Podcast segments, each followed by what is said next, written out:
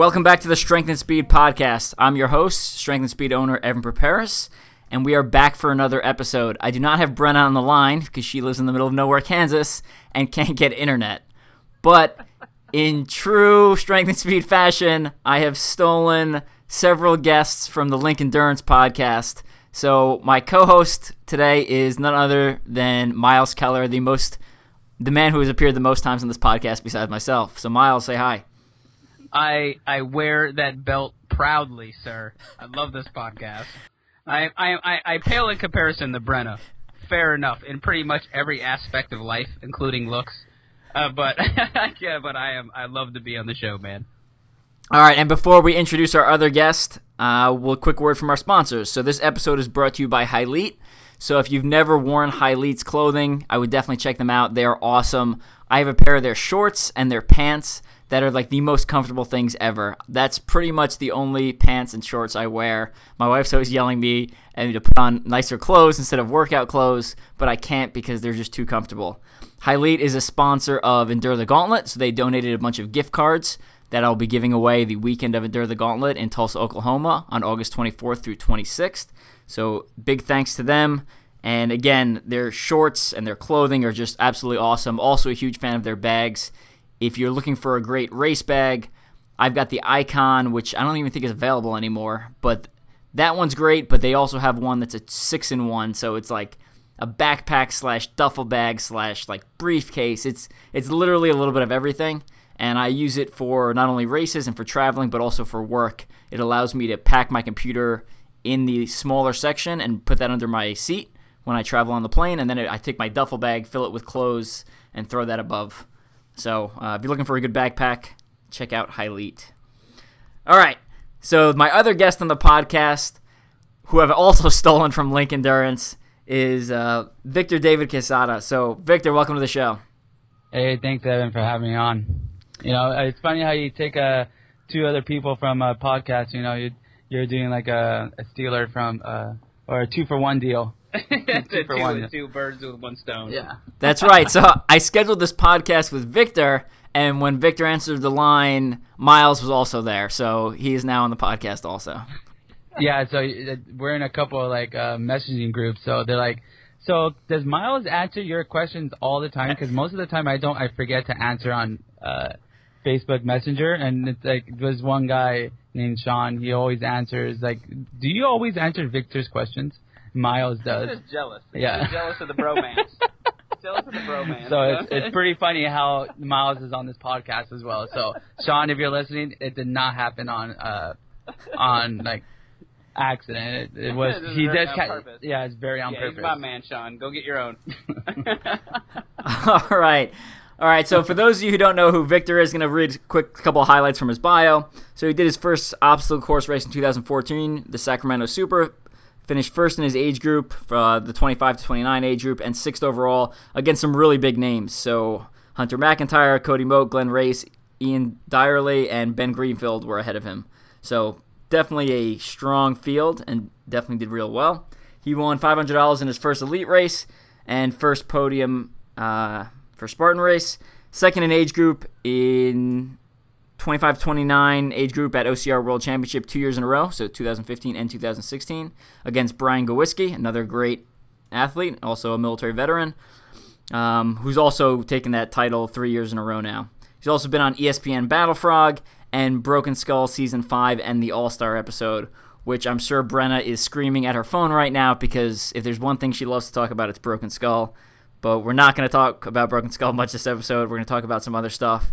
Specifically, looking at talking about terrain race, um, some of Victor's history, uh, his partnership with a sponsor, the Spartan Pro Team, and then his recent run of the Conquer the Gauntlet team race. So, all right. We're kind of. I'm kind of bummed out about that too, Evan. I think they. I think they may have canceled uh, Broken Skull Challenge. I don't think there's another season. I, I think so too. OCR is kind of bummed out about that. Yeah, well, I hate to be like a spoiler here, but when Hunter won, I was like, all right, I'm pretty sure no one's gonna beat him ever, unless he had a unless he had a bad race, because I mean he won the U.S. Championship, the 3K and the 15K, and is obviously that kind of event suits him because he's a bigger guy. He's got some some muscle on him, and that you know Broken Skull selects for those who are good at wrestling and those who are bigger guys and carry weight. Now I know I said I wasn't to talk about it, but Victor actually did real well and he actually gave him a run for his money. So I was part of me was hoping that there would be a you know maybe Hunter had a bad day and you had a good day and maybe you would top out, but um, I think you were a little bit behind. Yeah, it was just a little bit, but it's funny how we're still talking about Broken Skull now. Wait, no one came closer to beating Hunter's time. You were 40 seconds away, correct? 50, 55 seconds, 50 seconds. 55. The closest Whatever. anyone's coming to beat that time. Do you beat yourself up over that? Coming so close to taking the. Yeah, because I just feel like I should have been in better, better shape for that kind of stuff. Because I was, I was training for it, but like, it wasn't like as much training as I should have been doing. Yeah, You you, know, could you I could was see in the middle- watching as a watch. Yeah, I was in the middle of the process of moving to Texas, so it was like a lot was on my mind at the time. So, but yeah, yeah, I did my best what I had, and you know, came up short. Yeah, you put up you put up a hell of an effort, and obviously had a great showing since you were back at the All Star episode. So it was good. I'm actually not a huge fan of the show, but I would watch it religiously only because all my friends were on it. So it was cool seeing Yeah. you on there. Thanks. You too, Miles. I like seeing you there too. Yeah, like I made the outtake. I forget you're made the on there, outtake. so, yeah, yeah. I know. We totally. Well, I, I don't talk about it much, but yeah, I was on the same episode I you totally were. forgot. And hey, I'll tell you something that was amazing about Victor, seeing how we have him on the podcast today. Most guys, especially in endurance sports, we don't have any kind of uh, contact, right? We're not wrestling each other. We're not hitting each other. We don't have any kind of background. Uh, Victor, if I remember correctly, had never wrestled another man leading up to this, and the dude he went up against was, you know, phenomenally fit. I believe had a little bit of experience, and he handled him, man. It was completely impressive, and that was all instinct. He had no training, any kind of wrestling background. Whereas, I mean, hell, I may have won, but I also was taking some a little bit of training right as soon as I found out I was going to be on the show. I happened to work with another guy that has a background in wrestling. And he started teaching me all the uh, all the different techniques, and Victor just went in blind. Had you had you ever even seen the show before? Yeah, I watched the show. Oh, Miles, okay. that's Okay. how else do you think I applied for the show? Well, y- but you didn't train any wrestling. yeah, but it doesn't mean I don't Well, know yeah, to you think if you watch the show, you've been like, I need to practice wrestling. I'm gonna have to wrestle another grown ass man. I was more worried trying to beat the Skullbuster. I, that was my whole goal. Like, it, like if you watch the beginning of the episode, he was like, "You, blue shirt, what are you here for? I'm here to win the Skullbuster." And he called me out. Steve called me out saying, "So you're like, uh, you're already thinking about the Skullbuster, and you already have these people in front of you. You better keep your mind straight." Blah blah blah. I forgot what he said, but I already had my mindset on the Skullbuster. I wasn't even thinking about like the first, second, or third round. You know. So I already had my mindset, Miles. I didn't even think about the wrestling. Just because your mindset doesn't mean you're gonna win a wrestling match. That was incredible, man. All right, Mi- Miles has derailed my podcast for like the fiftieth Yeah. time. So let's get back on track. We do this a lot. I'm surprised you still let him on. He just forces his way on. You know, like I, I just called you specifically, and he's like, "Oh, I'm, I'm here too." So I'm, Yeah. I'm entitled. I named my first child Evan after Evan, so I get to come on the podcast. Yeah, it, it, his child's name is Evan Victor. So. good, perfect, perfect child. That child will be perfect. All right, let's get down to some of the topics we wanted to talk about. So, Okay. You know, I've always known you. You know, when you when you see certain athletes, they become associated with certain brands, and I've always known you as like one of the terrain race guys. So, can you Yeah. take me through and kind of what was your involvement with terrain race? Did you work for them, or did you just run their races a lot, or what that deal was? So uh, I started working with them uh, in 2016. My first race with with them working was uh, in Tucson, um, but I first got in co- contact with them in 2015 when I did the Las Vegas race, and um, you know I got hooked on it because I never done anything like um, mandatory completion. Actually, the the week after terrain race was OCR Worlds in uh in uh in uh in in Ohio. Ohio. Yeah. So it was my first race. Yeah, it was my first race doing mandatory completion. So it was kind of cool that I had kind of kind of some experience because was all like I never done anything besides race. So um, yes, I I did work with them. I did build crew with them. You know, I built all the obstacles. So everyone that touched all the obstacles, I did build. Mostly the big ones, not not like the the truss ones. I did mostly the wood ones. So, but you know, I always had conflict when I did work and race because I could see both points of the story of athletes saying that I know the course and you know I built the course and yes, I could see it. I could see it both ways of the athletes getting mad at me, but like they still have to run the race and still have to beat me.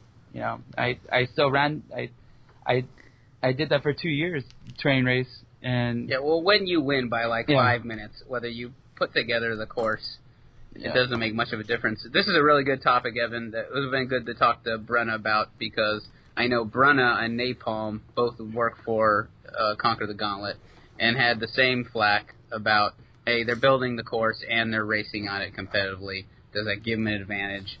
You know, there's there's two different sides to that argument, yeah, but it'd be interesting to get their input on that too. and I totally understand both sides, you know, because they could they could say I know the entire course, and yeah, I mean I did know the course because I built the course, or I built the obstacles, and I knew where all the obstacles were at, but they still had to beat me in running, and it's not always like I won the race. I mean, in 2016 in Georgia, I went against Yuri Force, and he beat me by like four minutes.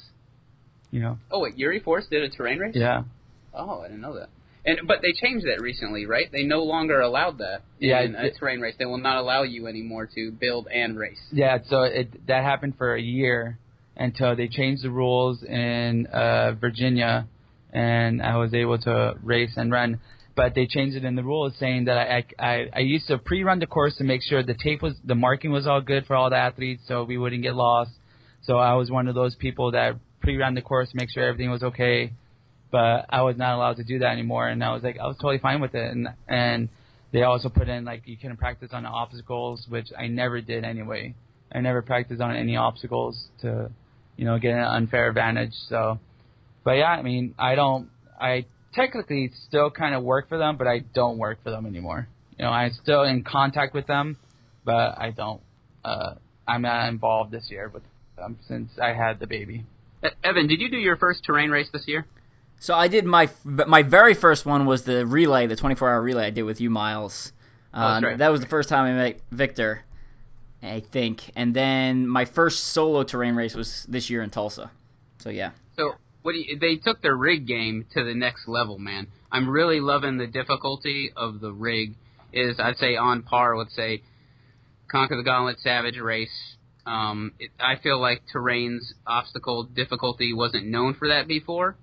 But what do you think of the rig uh, when you raced there in Tulsa? So definitely easier than Conquer the Gauntlet, but they did definitely step it up a level. Like I was expecting more of a Warrior Dash type of race, and it was not. Like I mean, none of the obstacles were super hard or super difficult, but you know, putting them back to back, and then there was, you know, there's there's a lot of decent ones that made you tired, and running essentially like a time trial, doing all those obstacles, got definitely got your heart rate high.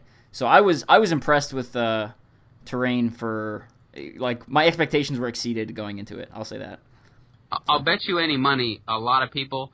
You say that a lot of obstacles weren't as difficult, but you'd be amazed how many people in the elite field were were missing. I, There was I, I, want to say Tarzan Tar. I want to say Tarzan, but that's what we call a, a The monkey balls, in, right? In Conquer the Gauntlet, the monkey balls. Yeah, they're the four ropes in a row. The Tarzan. oh, really? Yeah, the Tarzan. A lot of people were, could not get through that. Man, that was quite difficult for most. Yeah. I don't know. I thought it was pretty good. Something I would I would go back to if it fit into my schedule a little bit better. Yeah, I have always, when I was building it, I have always tried to make the rig tougher. But the owner, it was always like, because they don't want backup on obstacles. And since we had like a smaller rig, it wasn't a very big rig, and we get like thousands of people going. They don't want held up at obstacles. So they, I can see their point too. But I have always wanted to make it the rig challenging because I mean, we do we Terrain is starting to get some of those athletes because they do pay out. They're one of the smaller companies that do pay out. It's not like Warrior Dash or Rugged Maniac are paying out. You know, they're paying out money for first place, second place, and third place. So I have always wanted to try to make it challenging, not easy, just for runners to win it. Yeah, absolutely. It was it was a fast field when I ran in in terrain. I mean, in Tulsa, I think we had it's 22 seconds. The gap between I came in fourth, and it was between second and sixth place. There was a 22 second gap.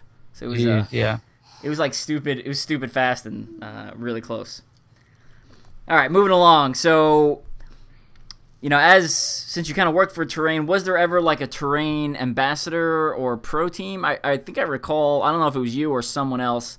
I think I recall seeing like people hashtagging Terrain under that. Was there ever an ambassador or pro team? Um, I think that, uh, the owner, his name is Jerry. I think he tried to do an ambassador program last year, and I'm not sure if it's like fully still going, the ambassadors, but um, but I know there's some people that are terrain ambassadors. A pro team, I want to say yes and no. I want to say like there's people that ran terrain races because they're back in what 2013, 2014, there were only like three or four races a year until 2016 where they blew up to like 20 races, 30 races. So I want to say yes. Back in the day, there was because there was only there was so many race uh, so many races, but I want to say no as well because it wasn't official. Gotcha. Uh, so speaking of pro teams, you are on the uh, Spartan Pro Team Select. How did that come about? Um, so uh, if you know who Joe Di is, uh, he actually messaged me on Instagram about um, something that Spartan Race is working up, and he wants uh, wants to know if he, if I want to be a part of it. And I was like, sure. And then I think like uh, maybe a couple weeks later, I gave him my email, he, I gave him my phone number, and he told me, is it a good time to call? And I called him, and he was, and then he told me about the they're doing like a an off branch of like the pro team, and it was called like the select team. So I was like, I mean, it's not that like I want like of course like you want to be recognized as like a official Spartan Pro team, not like how Ryan Wood say it. You know, I even though I know you guys have some conflicts, but like Ryan Wood said like the JV team, and you know I kind of feel like that, but I mean I kind of want to be recognized like I am good enough for to be on the pro team. So uh, Joe Di approached me on Instagram and messaged me, and and that's how I got the thing started. giving my email, and he gave me the contract, signed it, and I'm on the Spartan Select team. Cool. I mean, I don't see anything. I don't see anything wrong with that. You know, there's, you know, every player on the New York Yankees or name any sports team is not paid the same, right? So like, Yeah. there's varying degrees of benefits and pay and you know uh, perks based off your level. So you know, I I do not see it as a JV team, and I don't think. I think maybe some people near the very top of the sport might see it that way, but Yeah. I mean, I think most of the sport sees it as you know, you guys are the best in that field, and I think Yeah. that's uh, I think that's awesome. So, was there any was there any hesitation or doubt on your side? I know a couple people. I heard that a couple people turned it down. Well, first I said yes in my head, then I, I at one point I did kind of say like I was kind of going back and forth on it because like when I go to I do other races series as well, not just only Spartan race. I mean I do like Tough Mudders, I do Savage Race, terrain races, Conquer the Gauntlets now. You know, I just don't do one race brand. And one thing I do kind of hate when I do go to other race brands is wearing other comp- uh, company shirts to their brand. Like at in um, Oklahoma City when I ran the Conquer the Gauntlet, for the podium's sake, uh, it was kind of like in the contract for Spartan race. Like if you do like podium at other race series, I mean, try to wear our shirts, you know, to promote, you know, and I felt kind of bad wearing it uh, to David Main Prize, you know, going on the podium for Conquer the Gauntlet wearing a Spartan shirt. So I felt kind of bad, you know, because I I'm I'm always one of those people like I don't wear other people's brands at other people's venues. You know, I'd be respectful. for these. Yeah. So you work for these races too, and it is oh, there has been a bit of controversy about this. It has been very taboo in the past. Evan, what is what is your take on it, man? Because I I mean I, I don't see anything wrong personally, in my opinion, in wearing other race brand shirts to other races because I feel like all OCR athletes are, you know, going doing all the races. Like like here, me in Texas, I'm doing every single different race brand locally. It's not like it's it's not like one person is going to find out about this other one and been like, oh, this other race, well, I'm going to stop doing terrain because I found Savage Race. How do you feel about it, man?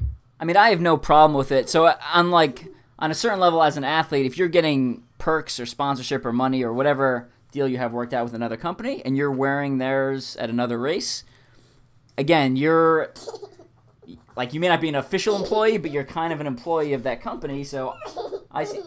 Sorry, hold on a second. My daughter is trying to pull my headphone jack out of there. Give me a second. So I, I see nothing wrong with wearing that. And then as a, you know, if you're just a fan of another series, I also see nothing wrong with that because at the end of the day, you're at that other series. So you're showing your support by physically being them, by having a ticket to their event, and by running their race. So, you know, if your favorite is Conquer the Gauntlet and you want to wear that shirt to another brand's race, or vice versa, you know, I don't see a problem with it. Yeah, I can see what you're saying though, but I've al- I've always been like kind of like kind of awkward just doing like doing that. Like I just do it personally, you know. But I don't care if others wear it or not. But like, but I feel uncom- kind of uncomfortable on wearing it, you know. Yeah, and I'll say I'll say one thing about Victor. I think has been really cool. That as I've gotten to know the guy, he's extremely humble.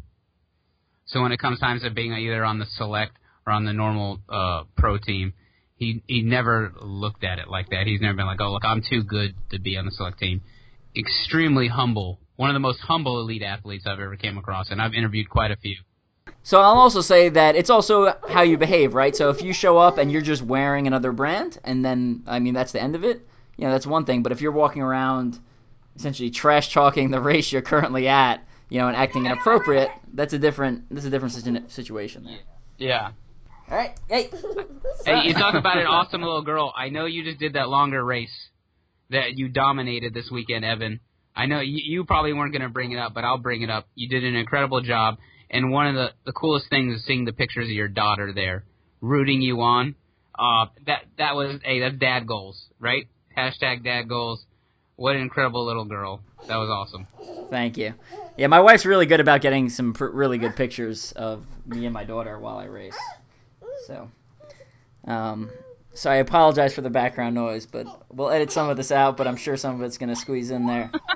Yeah. So- well, let me tell you, when girls, it's not going to end anytime soon, Evan. When girls get the giggles, they get girl giggles, and it's in, infectious. Like they don't, they can't stop it. They can't control it. It's going to go on for about another thirty minutes. We're, we're gonna take a so everyone stay on the line. I'm gonna take a quick break and give her a snack. All right, we're back. All right, so let's continue on.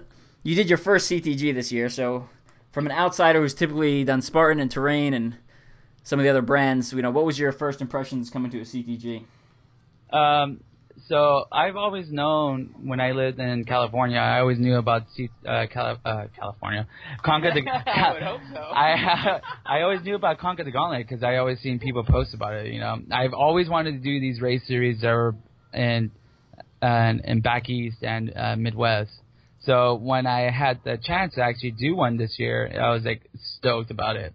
But also it's kind of scary too because I knew that uh, the infamous Pegatron will be there, and so um, so when I first went there, I was you know it's like a first time racer, like kind of nervous but not really. I was excited to actually get the race started. Well, you should give So- the caveat that I talked about it nonstop. Like Yeah. as soon as he moved here, I was talking about Conquer the Gauntlet all the time, hyping it up. so it wasn't really a fair first impression. yeah. yeah, so I like um I knew about Conquer the Gauntlet and I was excited to finally do one and man, I fell in love with it. It was just like another Battle Frog and you know how Battle Frog was if you did them back in the day. I mean, it just brought you back how hard how hard the rigs were, how hard the obstacles were and it just brought me back to those days. You know, and it was so much fun and I'll just do all of them if I if I if I can. If I get I have a chance to, I would do all of them. Yeah, I like what you said about it makes you feel like a first time racer because, you know, even going to some other series, like maybe one that's like a one off and not an actual race series, yeah, I still get that same feeling too, right? Because you don't know there's no rules governing how hard they make the obstacles or what they put on the course. Yeah. So I I really like it because it pushes you out of your comfort zone and forces you to grow as an athlete and as a person. Yeah, so Dallas was the first one, and it was about an hour from my house. So it was pretty fun to have the family there too, and have my son there, and just like how you, how your daughter goes to your races, if it, they're close, or uh, I take him to everywhere to a race. You know, he's always there. You cross the finish line with him? That was in Tough Mudder. Oh, okay. Yeah, I, I I try to bring them to every single race that I can. I can. So it's an experience. Awesome. Yeah. Now, so in addition, you you did real well at you did two CTGs this year. And what were your placements again? I believe you won In both. Dallas, I got Dallas. I got second. Uh, Oklahoma City, I got first, and then the team race we also and we haven't talked about it, but we, I got first there as well.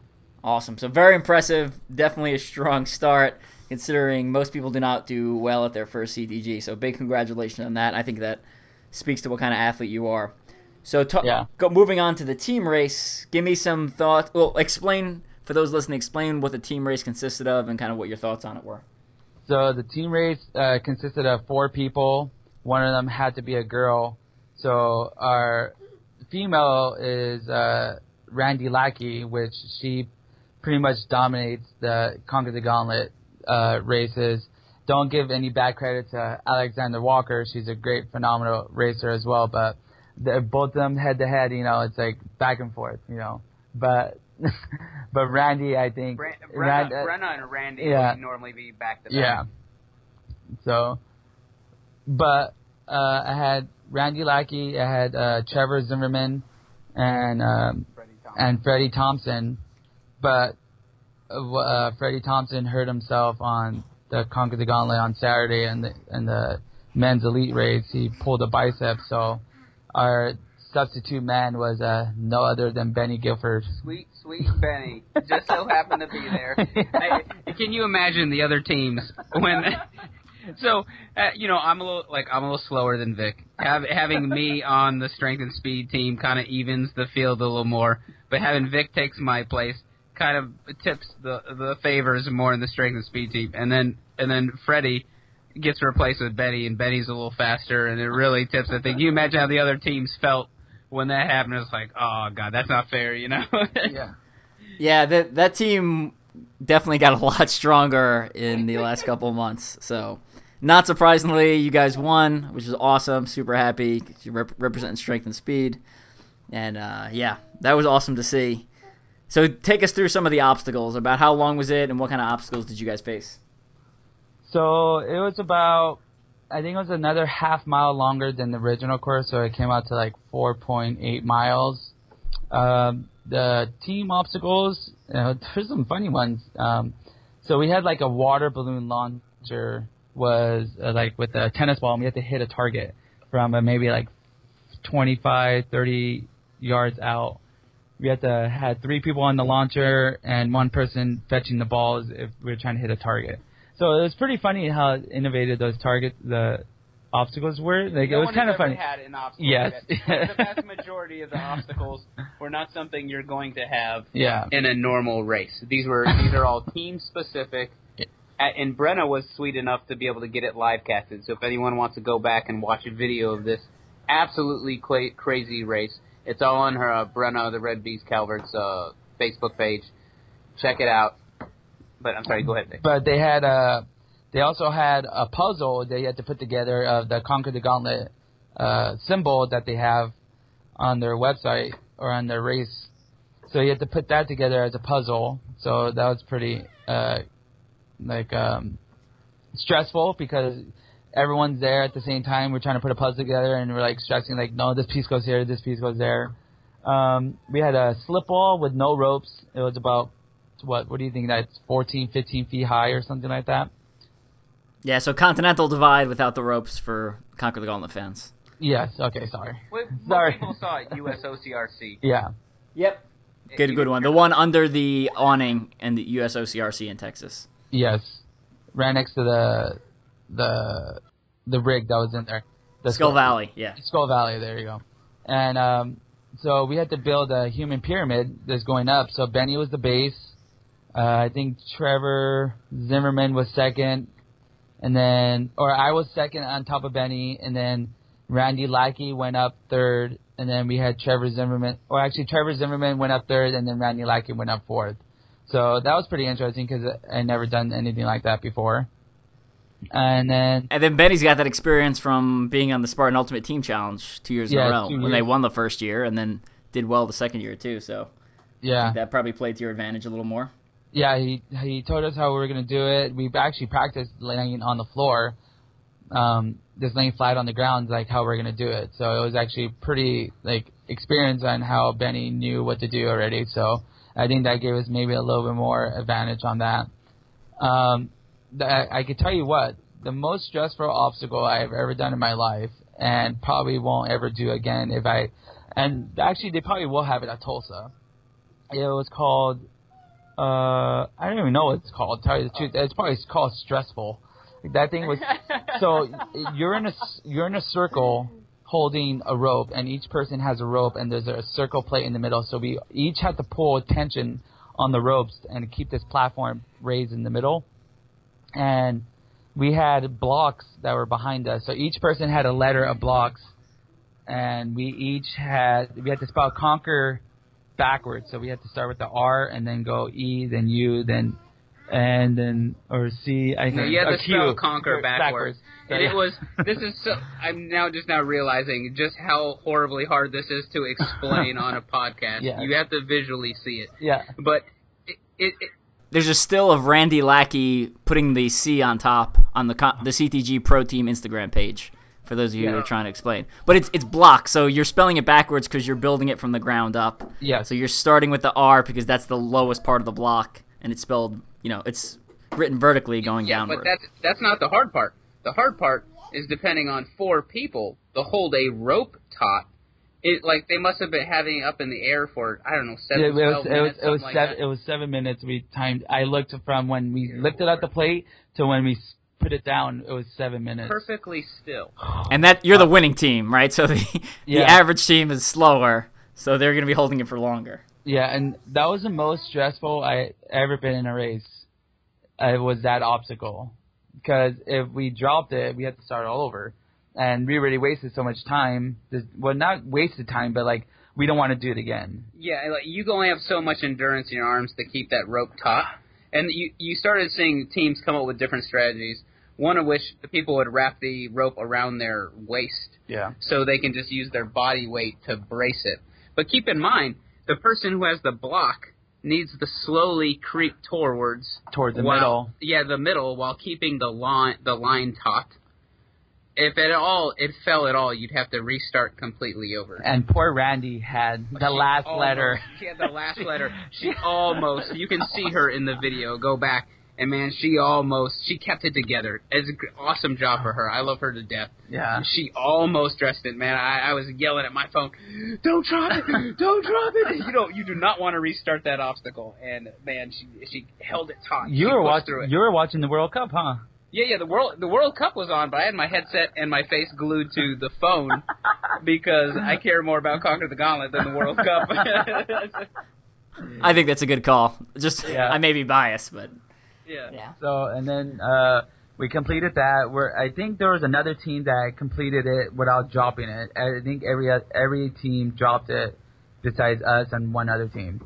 So we completed that, and then we had to carry the log. Maybe I don't know how long that was. I want to say a half mile to a mile carrying this log through over obstacles, which it wasn't as bad as I thought it was going to be. But I mean, it was pretty cool that we had Benny on the team because we had to go over the five foot walls. So and some obstacles like we needed his height, like the um, what's the twelve foot wall? The uh, The Great Wall. The Great Wall. But so no, you had already did that. You didn't take. I know, but it was before that though. Yeah, before It was nice to have Benny as as some height, like on on uh, conquer on the divide conquer. What Well, was it? yeah. the obstacle again? The thing there too is that Benny probably took the blunt of that. So yes, imagine everyone to carry this this heavier log. It's not too heavy. It's probably 120 pounds, but it's longer. And if you are taller, by definition, you are going to take the blunt of that log, uh, just because we had, especially last year, we had a very good balance of uh, me, Randy, Trevor, and Freddie are all about the same height. So we were able to rest it on our shoulders a little easier. Now imagine one person is taller. Six two. Yeah, six two like Benny. You're gonna take the you take the blunt of it. So Benny took it like a champ. Yeah, good sport by him. Yeah, those log carries they make you do some for some military training, and being I'm whopping five foot six, I definitely I make out pretty good on those. The, Yeah, so- some of the taller guys who aren't doing so well. Yeah, you'll be a Randy Lackey. All all the guys are holding it, and she's just like pretending like she's holding it. Yeah. Yeah, she's got the hand on it and like not even doing anything. But she was a good sport, and she did help. You know, I she bet helped. she, she could have done the rig twice. She for us last year, she did the rig really fast. Pegatron, Yeah, no, no, not Pegatron. The, rig. the big rig. Yeah, Um, So, but yeah, and um, we did that. The the log over the five foot walls. We dropped the log there, and then we had to do Pegatron. So the funny thing about Pegatron that uh, for the team race, only uh, there's three obstacles where only two people had to finish the obstacle, but everything else everyone has to finish. So it was the rig, which is a what's it called Tarzan swing for them. Tarzan. Tarzan, um, uh, Stairway to Heaven, and Pegatron were the three obstacles that only two people had to finish. So Randy Lackey went through Pegatron one time. Trevor Zimmerman fell off. Uh, Benny Gifford fell off. And then the funny thing, how Randy said, "Do I have to do this twice, guys?" so and then I went, and then I I finished it. So I don't have we don't have to make uh, three guys that failed it, and then a girl completes it twice. Make feel like like we're so low. So I completed it. So I I held it for the guys, and then the cool thing about the end that when they had the monkey bars, they only had half the set of the monkey bars. So at the end we had to lachey to a bell to hit it to finish. Yeah, I love that ending. I thought that was such a cool ending. Yeah, it was pretty cool to actually see. It looked further further away from the ground, but when you got up there, it wasn't as bad, you know. But I mean, it was pretty cool how we all four of us had a lane and we were up top and we all swung and hit the bell. Pretty not the not the same time. There was three people that went. I was the last person up there because I didn't want to all fall at the same time and land on someone. Who was who was at the top that was like, okay, come on, just hurry up and hit the bell. Everyone is starting to lose their grip because they just got through Megatron. yeah. So I mean, it was pretty cool. I, I mean, I love that that team race where everyone like you can't complete an obstacle without only three people. You have to have everyone there because you know if one gets hurt, you have to you have to go as a team. You know, either one gets hurt and everyone quits, or we carry that one person and we try to finish as a team. But yeah, it was it was really fun though. So the next Conquer the Gauntlet team race is going to be at Tulsa the same weekend as Endure the Gauntlet. Are you going to be there for that one? Yeah, I'll be there for both days. Awesome. And then for other team events going on, NORAM is obviously going to have a team event this year. Like last year, they did not have one for the U.S. Championship, but they're doing one this year. It's going to be on Sunday. And little little insider background information that I that leaked to me. They are looking at building using more than one team obstacle. Like I know at OCR World Championship last year, it was just the slip wall, Yeah. but they're talking about adding in several more obstacles. And you have Mark Ballas, the race director slash course designer, who's working on building some unique stuff for that. And if, if you don't know who Mark Ballas is, owner, race director, Green Beret Challenge. So again, he's used to the multiple person team obstacles and making things challenging for the don't team. don't so. give that man any logs. Yeah. All the obstacles of Green Beret are all logs. If you don't give him any ro- uh, logs, he won't know what to do. yeah. All right, awesome. So I know you're most of the kind of the top OCR athletes in the sport have a large endurance running background, and you are not. You do not have an endurance running background. No. Kind of take us through what your background is and why you feel why why are you still able to compete with some of these top guys even though you don't have that large base. Um, well, I mean, I came from a. I played baseball most of my life, so I mean, if an endurance background is playing baseball and throwing a ball, I mean, I could be. I could pitch anyone, but I mean, just like anyone that comes to a sport that hasn't been doing, doesn't have any injuries. You know, some of these people probably have injuries like hurt ankles, hurt knees, or you know, they're nursing an injury.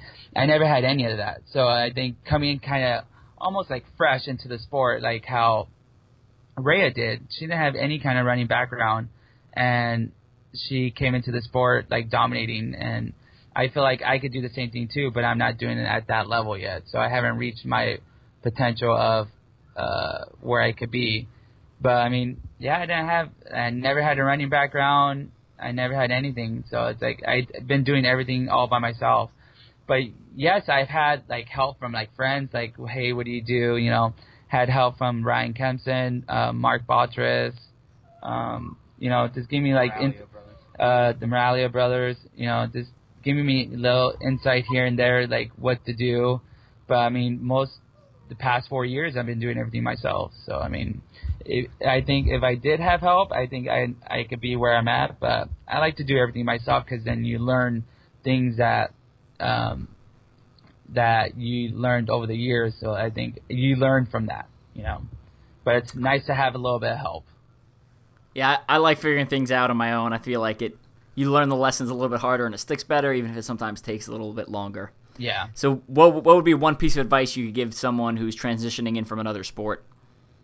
Um, just be patient. You know, I I know I know a couple people that are coming from a running background, but they don't have a very much strength. So I get they get frustrated. Like they can see perform, they can see that they're fast, but they can't complete like obstacles, and they just have to be patient at the process of being this uh, consistent at their training and include like strength training. So building, I mean, they have base, they have base for running, they don't have base for strength. So I mean, this, I mean, I, I came in with strength already, but I didn't have a base for running. So running is probably if you're not used to running, running takes the longest, and there's no shortcut from it. And you have to take the time on doing your mileage and you know putting the time in and running. You know, but I mean, just be patient. That's that's the only thing I could do. It's, it's say to other people that are want to get faster. Like they always ask, like, what what do you do for training? How do you get so much? How do you how do you get so much faster? It's like just take the time. You know, that it it really does take time to actually build up that endurance part of this running and running. You know, and I've taken the time for it. You know, I, I sometimes I have have rushed it, and but it never works out, and I just go back to square one to what I was doing before, and it worked out. You know, some people have it, some people don't, but you know, I think the people that do have it, it comes naturally, and I it came naturally for me. So, and some people that don't have it naturally, they had to work a little bit harder just to get it. And once they get it, it's like, boom, they're there you know. And, but it, it, it takes a little bit longer for them. So. Yeah, I, I love that answer. I'm a big fan of patience and consistency. As someone who ran their first marathon in 2003 with like a time of four, close to 4:30, and now I can run sub three. You know, uh, it was built up over a lot of years of long miles and hard workouts. So. Yeah. Big fan of that answer. Love it. Yeah, you, you have to be consistent. I mean, you could be good at one race, and like me, I could do any I could do any race series out there. I don't I, I like I just don't stick to one race series. I could do any race series out there and and be good, consistent. And uh, people that only stick to one race series but kind of go do another race series, and you know, uh, I like being consistent and doing everything. You know, not just one thing. Yeah, I think showing that diversity and that consistency is very impressive. Yeah. Um, versus just getting really good at one series and just honing, you know, yeah. honing in on that. Yeah, I agree. I would also say that I think having a for those people who are transitioning in from another sport, if you have that running base first, I think learning to do the strength maneuvers is easier than it is to build up your running. Oh yeah, for sure. I'm still I'm still just building up the running. You know, I'm I know I'm fast, but now I know I'm not as fast as the other people and but trying to build up that running and trying to get just a little bit faster than them it's because every, you're trying to play catch up to them that they've been running probably a lot of their lives and you're just playing catch up to them so it's like you you're um they're getting faster you're getting faster so you're staying like consistent with them but you can't make that faster step to get to them you, you know what i mean like uh, yeah, everyone's improving. If everyone's yeah. improving at the same rate, you can't tell if you're improving or falling yeah. behind or what the yeah, deal so is. sometimes it's frustrating because I could see a lot of people proving that I used to be, but they improved so much.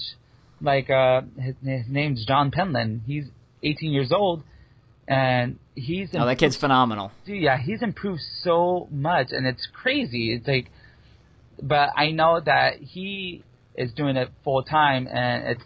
I think it's easier for him because, for one, he. It's, a lot he's, more time yeah, working full yeah, time he's yeah, having a baby. Yes, that too. he's still peaking. he's He's, he, he's still he's still fortunate a kid you know. He he has the time. He still lives at home. He could do whatever like he has the time to train. And you know some people that don't have like I have time to train but not as much time as probably as him you know. He could sleep 10 hours. I could I could sleep 4 you know. Yeah, yeah, yeah. I mean, you know, good. You know and it's him. and I have nothing bad to say about against John. I love John. I love I love his dad too and I saw him this weekend and like I mean, I I love everyone that's improving, you know, and Yeah. and that, that that's when you know that sport is getting so much faster, and these people are getting so much faster. you and good for him for starting early.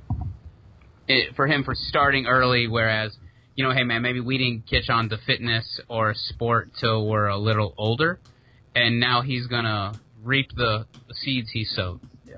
He is going to. He's still peaking.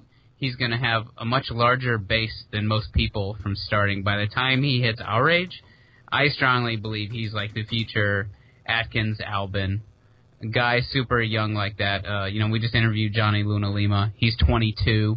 These are all guys that are very young. Guys like Cole Shorts. And VJ Jones, Yeah, VJ Jones. VJ Jones is a major one. He's only 19 years old. Yeah, you know? Yeah. th- this will all be the Atkins Albons of the future. They are the future of the sport. Uh, but but you know when we talk about the future of the sport, me and me and Vic are more concerned about Evan and Lucan. We're the real the real. We're, have tons of conversations all the time about look at the quads on this boy. This boy's gonna be climbing those hills. You see those hams? We're derailing the. Tra- yeah, yeah. I'm derailing it again. I'm doing it again. I'll, I'll say this though. The one thing I do find imp- so they they have more, they probably have more time again because you live with your parents and stuff like that. But as a 19 year old, my priorities were not training and running races. Like I worked out, but I had a lot of other things on my mind than uh, than that. So I, to, to me, the fact that you can stay focused as a 19 year old on racing is impressive to me. But So. that's good. That's good for them because when like kids when they get into a young sport like gymnastics, if you get them in really young and they excel, they they their brain processes so much faster and they they get better, better, better, you know, and they become professionals like 12, 13 years old, you know. And Yeah. for them, they started 16, you know, their mind's still developing and like ours are kind of stopping, you know, we actually we did kind of stop.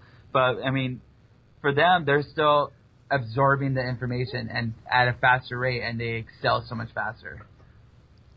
You know? So Right on. Yeah.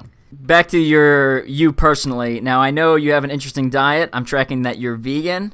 So why make why make the switch? Di- I use diet in the term of what you eat daily, not like I'm doing this for the next week. well, it's a lifestyle. I don't. you can give him crab, Evan, and e- e- every, everyone else does. He gets teased about it all the time. So I guess why make the switch to vegan? How long have you been vegan? And kind of take us through that. So I've been uh, first. I turned vegetarian. I still remember the date, September sixth of 2015. Um, I just wanted to try it, you know, be just try something else, you know, and then that's when uh, OCR really took a toll, like took into effect, like 2015. I wanted to try something else, so I I went cold turkey, became vegetarian, stopped eating meat, and then um, I wanted to try vegan that same year. So I went vegan maybe uh, two months later in November, and um, I went vegan for a year, about a year and a half, and then I went back to vegetarian for a couple months, and then I went full vegan back, and uh, it's been over close to a year, and just about a year now, year and a half. So I was I was vegetarian for a little bit, and then I went back to vegan. So um, probably full time vegan. I've probably been two years now. Do you feel that it's helped your performance, or is it just something that you feel that it's healthier, or you just enjoy that lifestyle? hard to say because if I if I I'm vegan now, and if I went back to regular like eating everything, and maybe I would have like went back to vegan, I could tell you, but I can't. I don't remember that transition of eating meat and then going straight into vegetarian and vegan. I don't remember how I felt. So yes, I probably feel way better, and yes, probably my performance has peaked more. But I mean, I, I couldn't remember how I felt in between that transition of uh, vegetarian vegan. But I mean, I feel healthy. I mean, I probably feel healthy just as Miles. You know, I don't know, but I mean, I I know there's more health benefits to being vegan. You know, eating raw vegetables. You know, getting actual like daily. Yeah, some, you know, you know, some of the greatest athletes in the sport. Uh, Susanna. Oh man, I'm gonna mess up her name. Uh, I can't. Oh, we need it. I can't. we, we won't even Spartan say it. world Let's not champions. embarrass ourselves. Susanna, she won the European Championships for the women uh, recently. She she's raw vegan as well. A lot of people are raw vegan. I think it is it takes a lot of discipline to be able to do. And and you know you know I'm not vegan or vegetarian. I love my meat, but Victor has turned me on to some really cool meals that taste really good. And if it's healthy for you, why not, man? You know you can you can eat this stuff and not be uh, you know not have to live the vegan lifestyle. Like in the morning times now, he brings bags of carrots. We just sit in for. I used to have uh, beef and egg, steak and egg tacos for breakfast every day. and Now I just have carrots. And and then I we brought we got some we got some peanut butter. We dipped the carrots in the peanut butter, and that's fantastic. But there's other really cool recipes out there that, uh, you know, don't you know guys don't. For everyone out there is like, oh, that sounds like a bunch of bull crap. You know, hey, don't knock it. Just give it a shot, man. It doesn't hurt. You don't have to do it all the time. Try a couple different meals. Maybe you like it. One one that I like that turned me on to is that you cook uh, bake some cauliflower with hot wing sauce. So you have like buffalo cauliflower, and that's fantastic. Well, it sounds like you two have a great bromance going on. That was not the point of it, Evan. Spe- speaking of talking about your your meals together, um, so you recently started a YouTube TV show. Is that still going on? Where can people find that? Tell us a little bit about that. Oh yeah, yeah. We still we still do that every day. That's just that's just for fun, man. The reality is, is that in OCR, OCR hasn't reached the level of which you're gonna get make any kind of money or have thousands of people uh, that will watch YouTube for OCR. Like, yes, we get thousands of downloads for podcasts. That's a whole different uh, media. But if, if what's interesting, if you look at other industries, man, is, is say the video game streamers. Here's guys just doing commentary on video games with millions of subscribers, making a really nice living, just commentating on, something as simple as video games or any other sport in this world. You think baseball, football, all that stuff. You have people with very successful channels, and we're not there yet. But I think years and years to come from now, OCR Minute's gonna be mainstream. yeah, yeah, yeah. Well, right now, man, it, it's fun. It's you know, there's daily news we all see in our feed happening in OCR all the time, and we love to just shoot the breeze about it and talk about our feelings on it. We just, and hey, sometimes we don't even talk about it. We talk about uh why Victor's so weird for using a spoon to smear uh, stuff onto his sandwiches instead of a knife, like the rest of normal people. I use a spoon mostly because I I don't use it all the time, but sometimes just, that's the only utensil I have. So I don't purposely take out a spoon. Do you purposely take out a spoon? He's also special forces, so he can use like just whatever he's got around him. I, to- I like to think using the spoon is like using the metric system, and the standard system is the knife. So us Americans are standard; they use knives. The metric people, the smart people, use spoons. The metric system does make a ton more sense. Although spoons. it would it would be very expensive to switch all of our signs and everything we measure. Uh, yes, it would be. That's why we haven't done it. And and because it's a big fu to England. yeah. So suck it, suck it, UK. Well, Yeah. Hey, what's fun?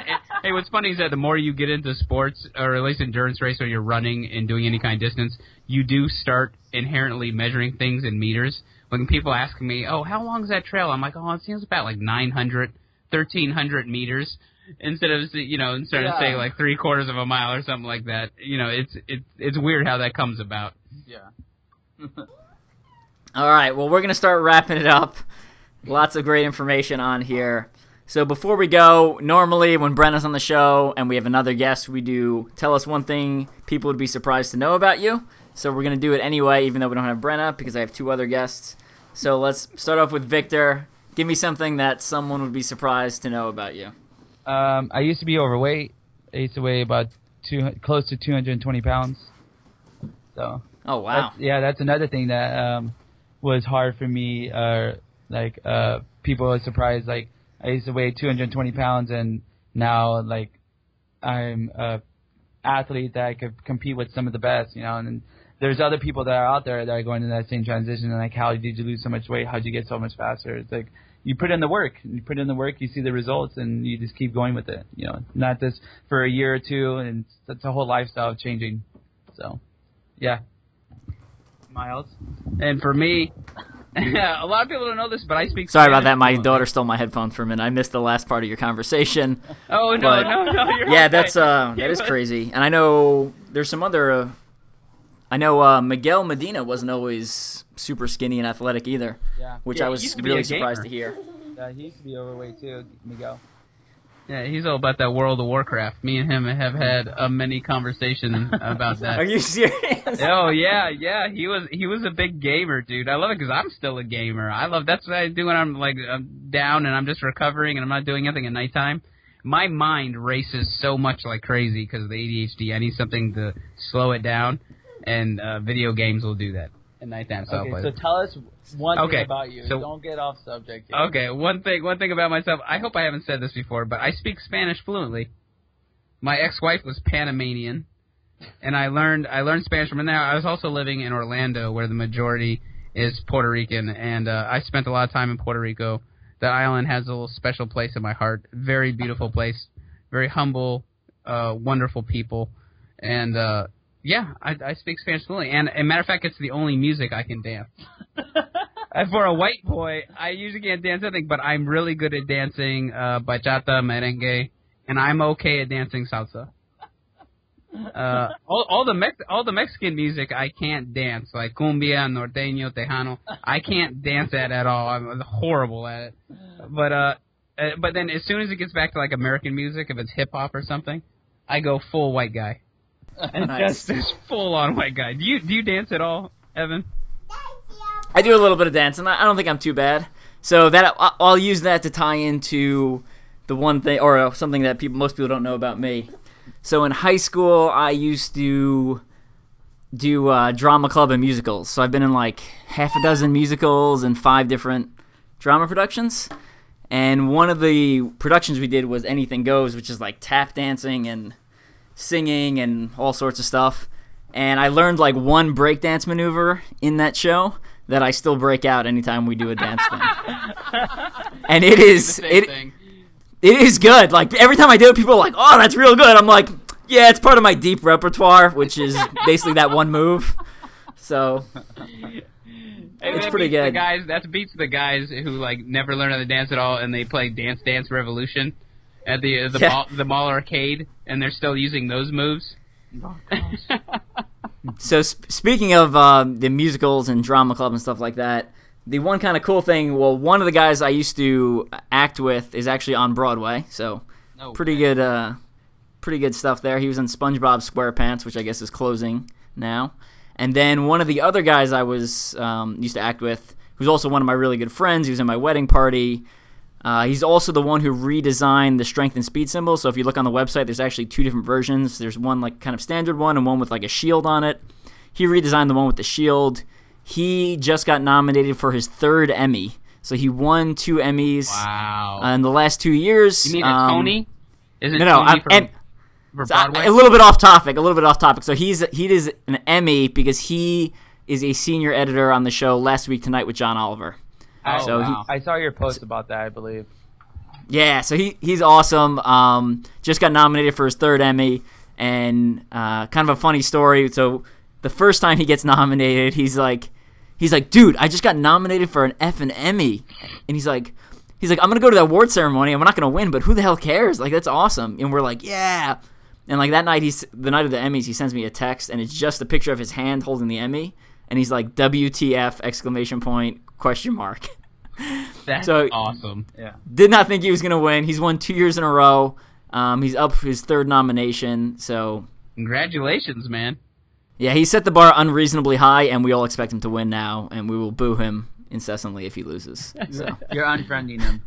Yeah. Yeah, I'll unfriend. Block I'll be like, I only, I only friend people with three or more Emmys. Yeah. I'm sorry. Sorry. All right, I think that that about wraps it up. Uh, final shout outs to sponsors, family, friends, anything you want. Victor, what do you got? Um, I'll do a sponsored uh, uh, shout out to Human Octane, my compression uh, line gear that they uh, that sponsor me this year. Um, uh, that's it. I don't have very much shout outs. Oral IV, Or- VYB. Oh yeah, or IV hydration, uh, VYBX for my bracelets for keeping me sane. Uh, I mean, there's probably more. I just can't remember. yeah, you've got So many, horrible- spon- so many yeah. sponsors. I can't keep I'm track of. I'm the horrible person. I would say Salomon, but they won't sponsor me. So, After the after this podcast, they will. oh yeah, Salomon, I'm sure. you hear me? I'm I'm ready. Yeah. That's right. That's right. All right, uh, Miles, what do you got? Uh, just uh, check us out on the Link Endurance podcast. Um, you're you're That's- repping another uh, one? oh no, we, we both interchange them. But yeah, hey, on on the Link Endurance podcast, I push the strength and speed. I love Evan the death, and this is a fan. He has a fantastic podcast, and we all try to. Link Endurance is one of our media partners for Endure the Gauntlet, so it's okay to represent another podcast. That's right. Well, you know what? You know what's funny, man? I feel like some of the other podcasters think that it's like a competition or something. And just so everyone knows out there, like we're not making any money off this. Evan, do you have you ever made any money off the podcast? I have made some small amounts, and I've gotten some free free stuff. But, yeah, free um, stuff. That's fair. That's fair. But I I've never made any money on it. I just do this because I love the sport and the passion. I urge everyone else to chase their passion and chase their passion and find it and because that feeling of living and and having a, a passion like that is a fantastic feeling Oh, awesome. And final shout outs for me again uh, Muttering Guides Ultra OCR Bible available in the Strength and Speed store, so pick that up. Also, down to two Bleg mitts left total, so they're size small. So if anyone wants any Bleg mitts, I'd pick those up ASAP. I am working on hopefully getting in another order in before World's Toughest Mudder, or through before Toughest Mudder West when they re- redo that one and hopefully those will be in stock soon. But as of now, all I have left is smalls, and I think that's about it. Other than that, um, Hammer Nutrition. If anyone wants to order any endurance supplements, I highly recommend Perpetuum. Uh, I have a code two four zero eight eight seven that'll give you fifteen percent off. I just used them this past weekend at the Dirt Runners six hour race, and it's what I use for all my endurance stuff. So uh, check them out. All right, I think that wraps it up. Your co-host is back. she finished the snack Oh, my other co-host. Yeah, my little co-host. Yes. yeah So while while we've been recording this, my daughter um, grabbed. I have an Atlas stone in here that I won at Dirt Runner, and she's been rolling it around the room. I've been trying not to make sure she knocks over furniture or breaks anything. hey that's a cool, cool prize an atlas stone shoot man i'd use that And then other than that, she's she's currently pulling on my headphones, so um, I am gonna have to do some editing on this. But you're still, I'm sure you'll still hear on the background of some of these. leave it raw yeah matt b davis gets away with it man leave it raw Leave it raw. He orders. Now, well, yeah, you want that raw when I left and go get it, get, went to get her cheese in the middle of the podcast, and there's like two minutes of silence. i'm pretty sure matt b davis gets away with it Yeah. i think it's cool He orders i think you food, could, He yeah yeah yeah yeah All right, so that's it. Uh, say goodbye, everyone. Goodbye. peace Later.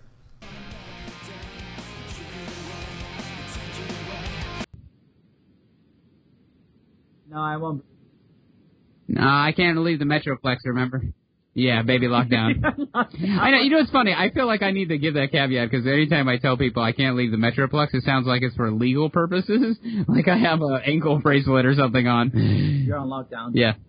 Next year, that would be great, dude. Uh, will you be at Tulsa? Yeah, he's doing Endure the Gauntlet. So he's going to do 24 hours of running that Tulsa course. Oh, I'm sorry, dude. I that I did not know. He's seriously 40. Why 48, bro?